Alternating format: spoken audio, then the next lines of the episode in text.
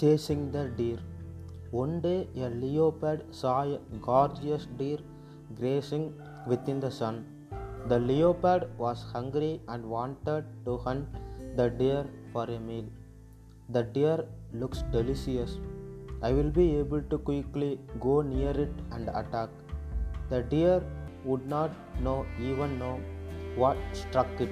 The leopard thought. On the opposite side, the deer was chewing a fresh green grass. This grass is so sweet. I should be coming here every day. The flowers have such a sweet nectar. The grass is so supple, thought the deer. Suddenly, in the open land from the distance, the deer could see the leopard slowly crawling towards it. Instantly, the deer leaped and ran for its life. The leopard chased the deer.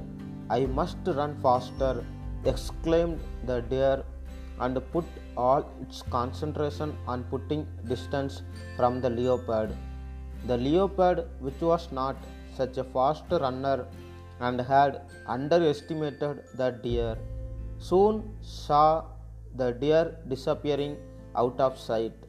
Moral of the story Never be overconfident of the things you can do.